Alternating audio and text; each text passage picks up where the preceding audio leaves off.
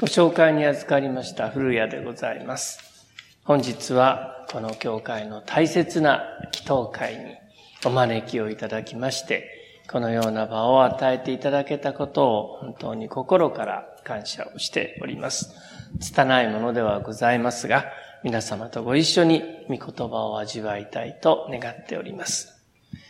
今、ご一緒にコリントの信徒への手紙の2の4章の1節から6節を読んでいただきました。この御言葉のすぐ後に、このような言葉が記されています。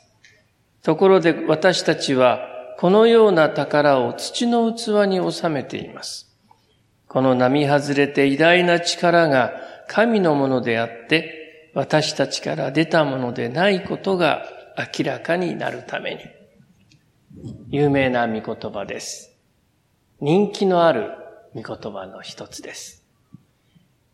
今、アメリカの大統領選挙が行われていますが、アメリカ人は何でも順番をつけるのは大好きです。そして一番が大好きです。一番になるということにこの上ない喜びを抱いている人々がアメリカ人だと言ってもいいかもしれません。ですから、賛美歌ベスト10とか、聖句ベスト10とかっていうのはあっちこっちで至るところでやっています。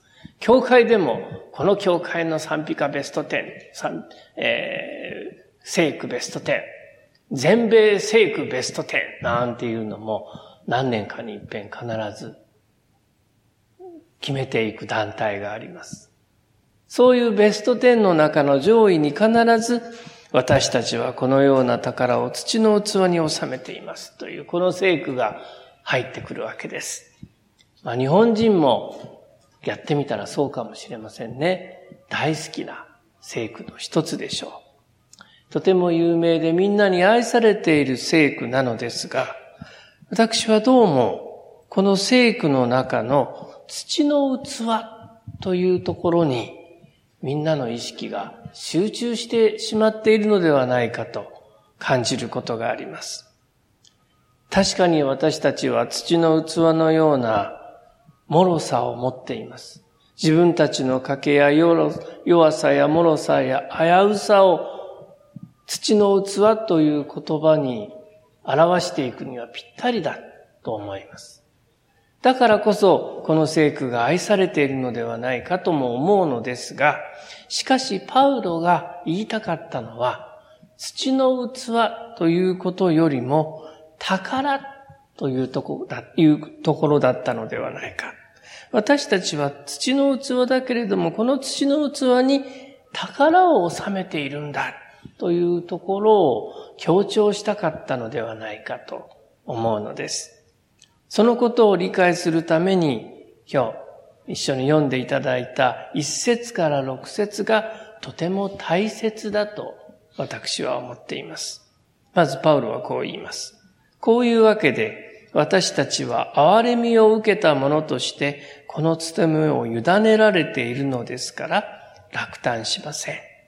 かえって、卑劣な隠れた行いを捨て、悪賢く歩ます。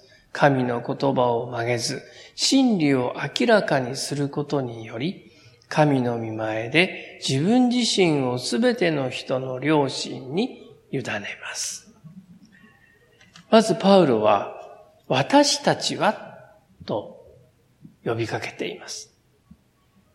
ここで言う私たちというのは、今聖書を開いている、聞いている私たちも含めてのことですけれども、パウロの時代から今の時代に至るまで、教会でこの手紙を受け取るすべての人々が私たちということなんだと思います。その私たちは憐れみを受けたものだというわけです。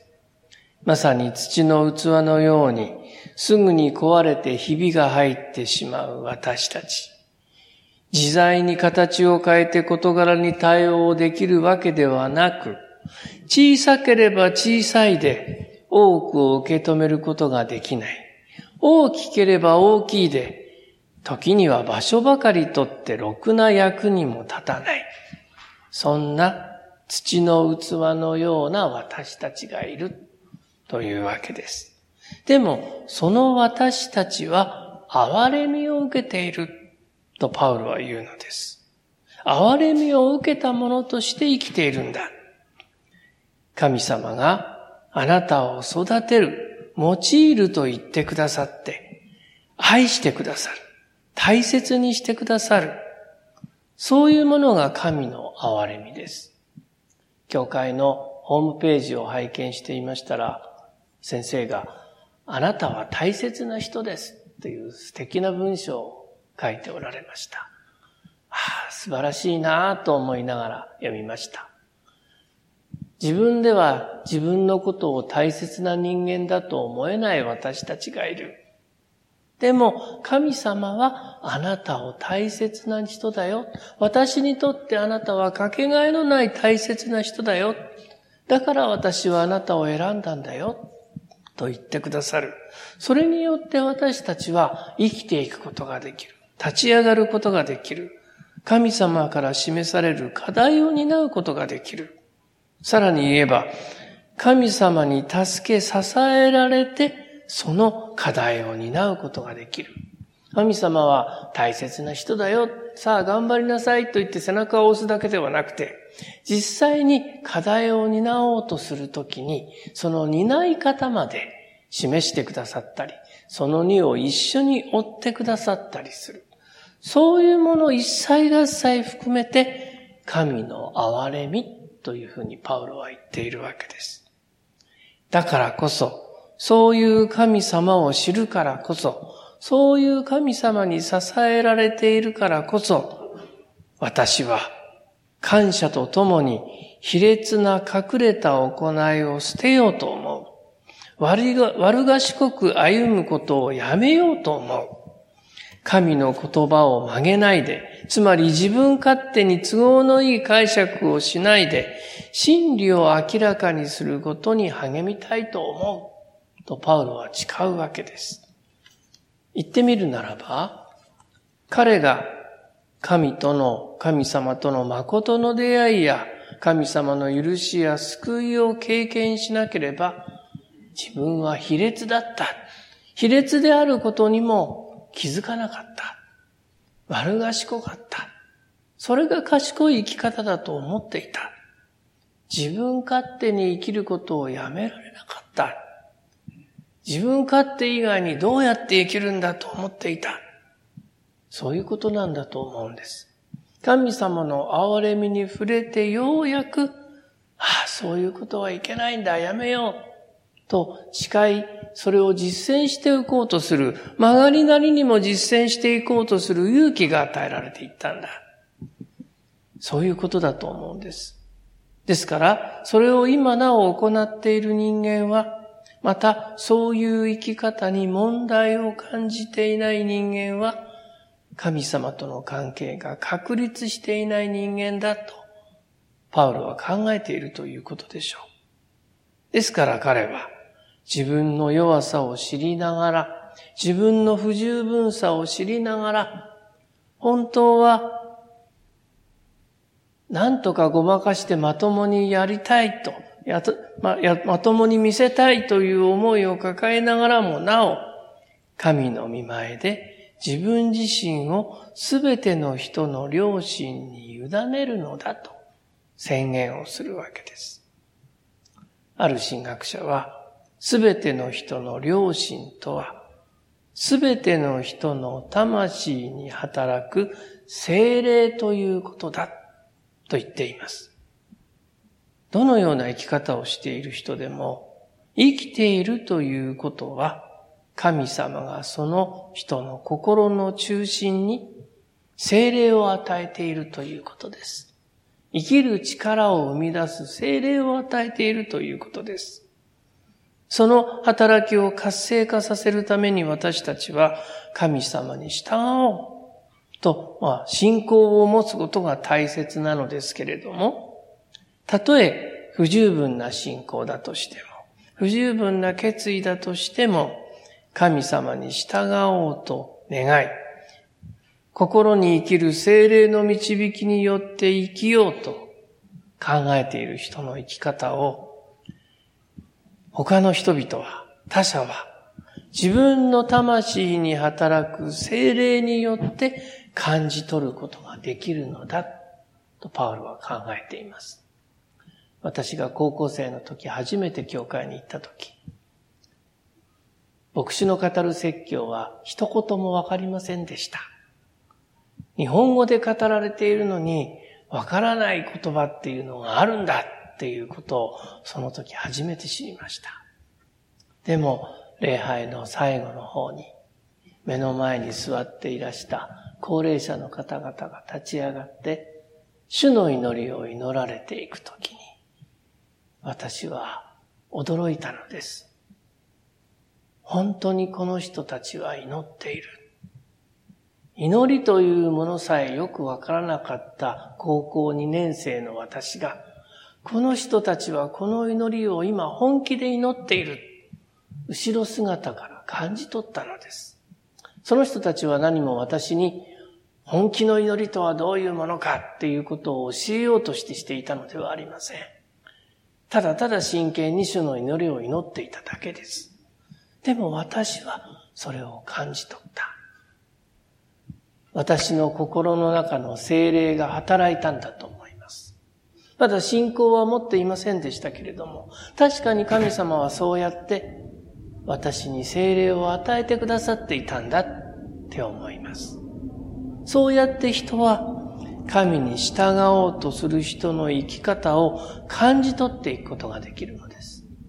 宣教とか伝道とかというものは、そういうものによって人々の間に広がっていくんだと思います。だから私のような拙い牧師のする説教でも、信仰を持ちたい、信仰を養いたいと思う人が与えられていく。私の中に働く精霊と、その人の心の中に働く精霊が響き合っていく。そういう形の中で、宣教というもの、伝道というものは広がっていくのだと思います。でも、残念だけれども、それが届かない時がある。パウロは、続けます。私たちの福音に覆いがかかっているとするなら、それは滅びの道をたどる人々に対して覆われているのです。この世の神が信じようとしないこの人々の心の目をくらまし、神の似姿であるキリストの栄光に関する福音の光が見えないようにしたのです。敵対者の存在がパウロにはありました。この人々には福音に覆いがかかっているのか神がその人々に真理を受け取れないようにしているのか、と感じ、感じざるを得ないような出来事が、パウロの生活の中にも起こってきました。悲しいことでした。そして、パウロは、この世の神であるサタンがそれを利用して、人々の目をくらまし、神から遠ざける道に導いているように感じていたんだと思います。なんでだろう？なんでそんなことが、そんな悲しいことが起こるんだろう？パウロは感じました。それはきっと、十分には自分にはわからないけれども、神様がそれを今、是認しておられるのだろう。神の深いご計画の中にあることなのだろう。と彼はおそらく考えています。彼に敵対する者も含めて全ての人々が救われていくことを願いながら、神に従うものになることを狙い、願いながら、パウロはその悲しく辛い現実を痛みの中でこのように受け入れようとしているのだと思います。そして続けます。私たちは自分自身を述べ伝えるのではなく主であるイエス・キリストを述べ伝えています。私たち自身はイエスのためにあなた方に仕えるしもべなのです。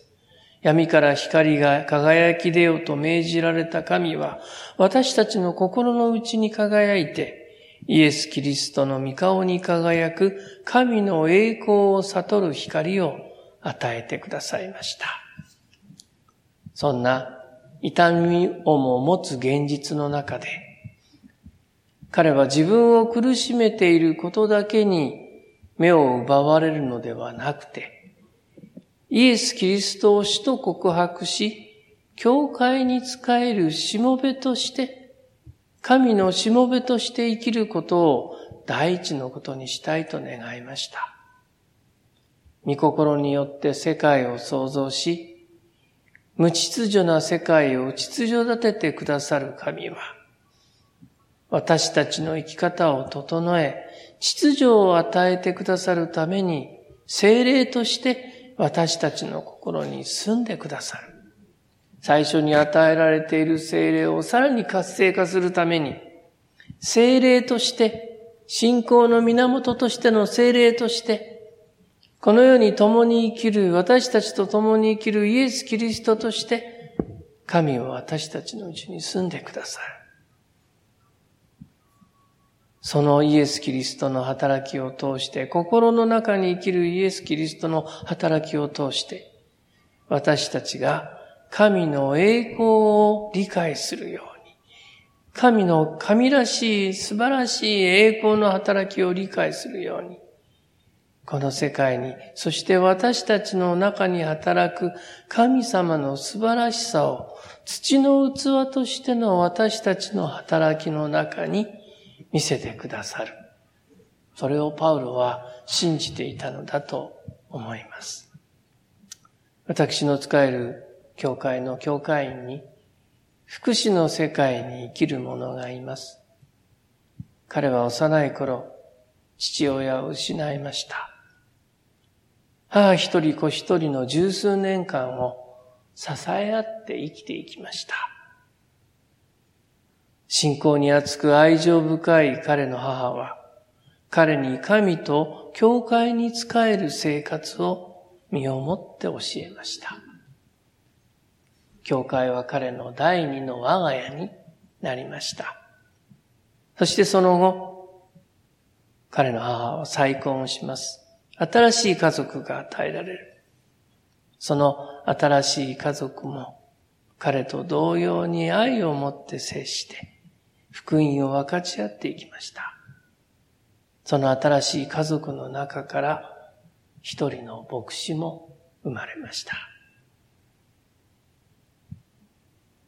十年ほど前、彼の母は天に召されました。彼の母が召された日は、彼の愛する娘の結婚式の三日前でした。慌ただしく葬儀と結婚式を準備しなければなりませんでした。その中でさらに大変なことが起こりました。彼はその当時、児童相談所の所長をしていたのですが、その彼が所長を務める児童相談所の保護していた一人の子供が職員の不手際から死亡してしまったのです。そのお子さんは、長い長い不妊治療の末に、その父と母に与えられた子供だったと言います。でも人間というのは悲しいものです。何かの行き違いから、その子は家庭にいると衰弱してしまう。栄養失調になってしまう。アレルギーが多くて強くて、食べるものが限られていたということも原因だったかもしれません。栄養失調になってしまう。病院に入ると元気になる。家にいて栄養失調になり、入院して元気になる。その繰り返しでした。児童相談所は悩み抜いた挙句、その子供を家庭から引き離し、保護しました。両親からの絶え間ないクレームの矢面に立っていたのは、所長である彼だったのです。その知らせを聞いて駆けつけた彼を待っていたのは、両親とその親族からの怒号と叱責と責任追及でした。何遍も土下座をして謝罪させられたと言います。でも怒りは収まらない。裁判に持ち込まれました。長い長い最高裁までの裁判の中で、児童相談所側は勝訴します。数年間をかけて彼は戦わなければならなかった。勝訴して児童相談所の活動を制約させなかったという安堵は残ったけれども、でも子供は帰ってくるわけではないのです。今でも彼は問い続けています。なんであんな時にあんなことが起こったのだろうか。自分の何がいけなかったんだろうか。つい最近も彼は私に問いました。私もわからないと答えました。でもこう言いました。でもね、私は信じていることがあるんですよ。あなたのお母さんは本当に愛情深い方でしたね。あのお母さんならきっと、そのお子さんを抱きしめて、この世の人生では残念ながら本当の愛を知ることが少なかった、愛の薄い経験しかできなかったそのお子さんを抱きしめて、肩を抱いて一緒に神様の前に立ってくださっただろうと思います。神の家族の一員として、そのお子さんを愛して、育んでくださっているに違いないと、私は信じています。あなたのお嬢さんの結婚式にも、ほらごらん、あれが私の孫や、綺麗な子やろ結婚するんやで、これから一緒におばあちゃんと一緒に祝ってあげような。と二人で天国から祝福を送ってくれたに違いないと信じています。お母さんとそのお子さんは一緒に神様の家族になるために同時期に天に召されたに違いないのです。今彼は児童養護施設の園長として虐待の傷に苦しむたくさんの子供たちを支えています。そしてこの問題の専門家として全国を飛び回っています。指導を依頼されるとき彼は必ず聞くのだそうです。私は一人の子供を殺してしまった人間です。そんな私でも良いのですか？多くの場合、こう言われるそうです。存じ上げています。そういう経験をしてこられたからだからこそ、指導していただきたいのです。私たちは土の器です。かけ大き弱き器です。しかし神はその私たちに福音という宝物を与えて、福音に生きる務めを委ねてくださいました。哀れに満ちた神は、単に委ねるだけではなく、それを通して私たちを育て、痛みに満ちた経験の中にも働いてくださり、神様の栄光を見せてくださるのです。だから私たちは、どんな状況の中でも落胆せずに、落胆しても立ち上がり、その宝と共に、希望の中で主と共に生きていくことができるのです。主の道にご一緒に希望と共に歩みたいものだと願っています。祈りましょう。